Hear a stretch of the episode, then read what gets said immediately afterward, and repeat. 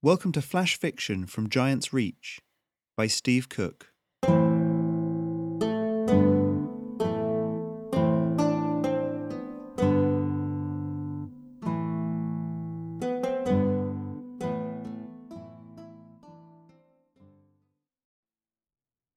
Hey, and welcome back to the podcast.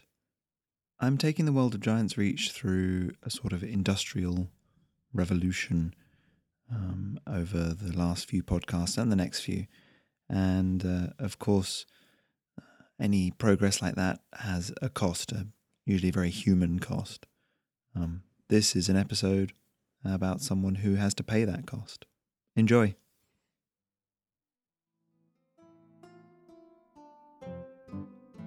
From the earth to the sky.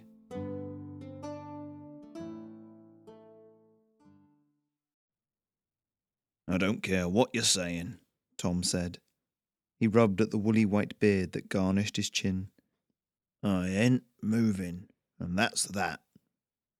The man in the chemic's robes frowned, rubbing his hands together against the sharply cold wind. You must understand, he began again. This land has been ceded, set aside, that is, to the Guild of Engineers, and we didn't want to come in as faceless conquerors. At great cost, we've purchased all the land around you.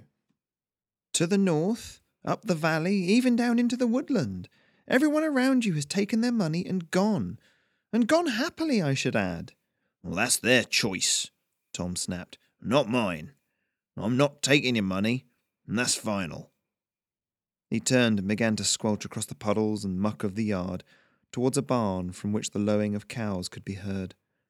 The chemic let a scowl flicker across his face for a moment, then scurried after him. You raise cows, he said. Cows, sheep, pigs, Tom called back over his shoulder.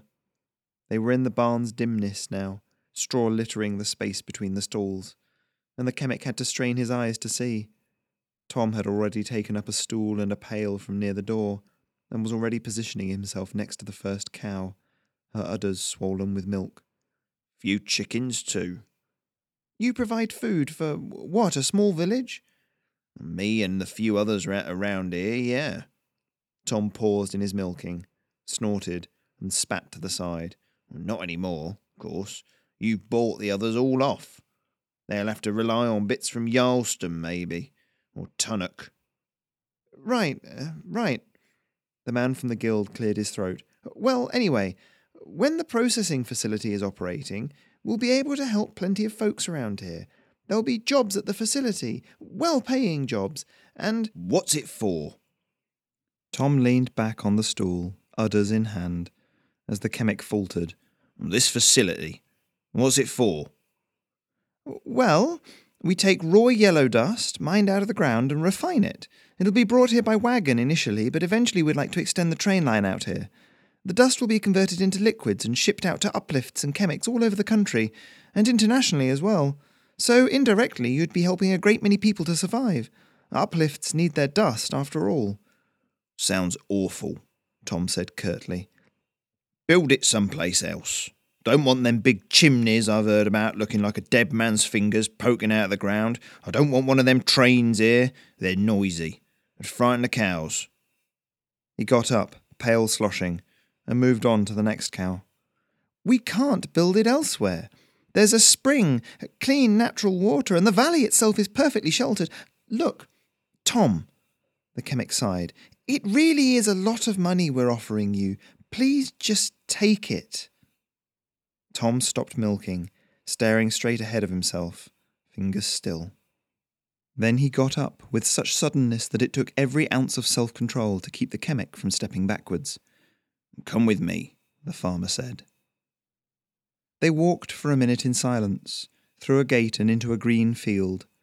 Dry stone walls bordered it on all sides, lichen growing in colourful motley across the stones, and their path took them along one of the walls to where an old, solitary oak tree grew.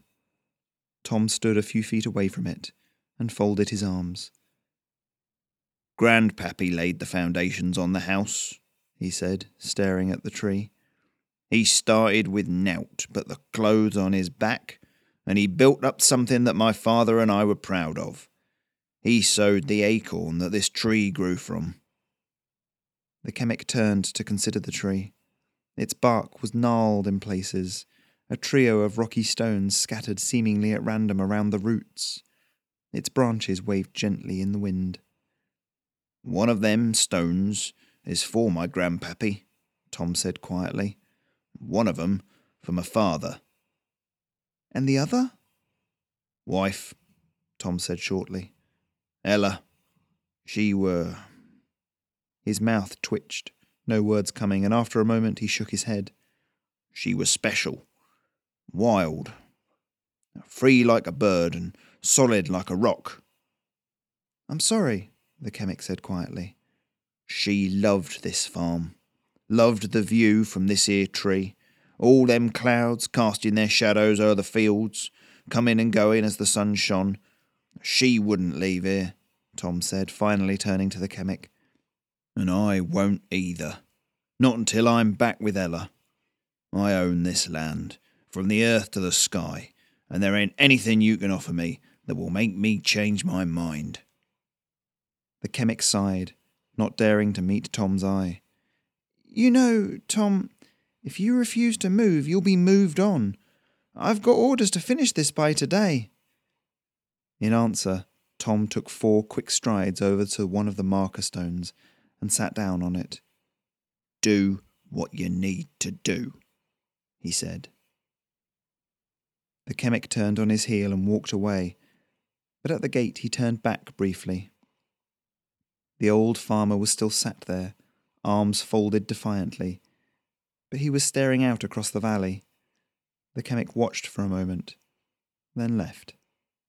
Perhaps there was time for one more attempt tomorrow.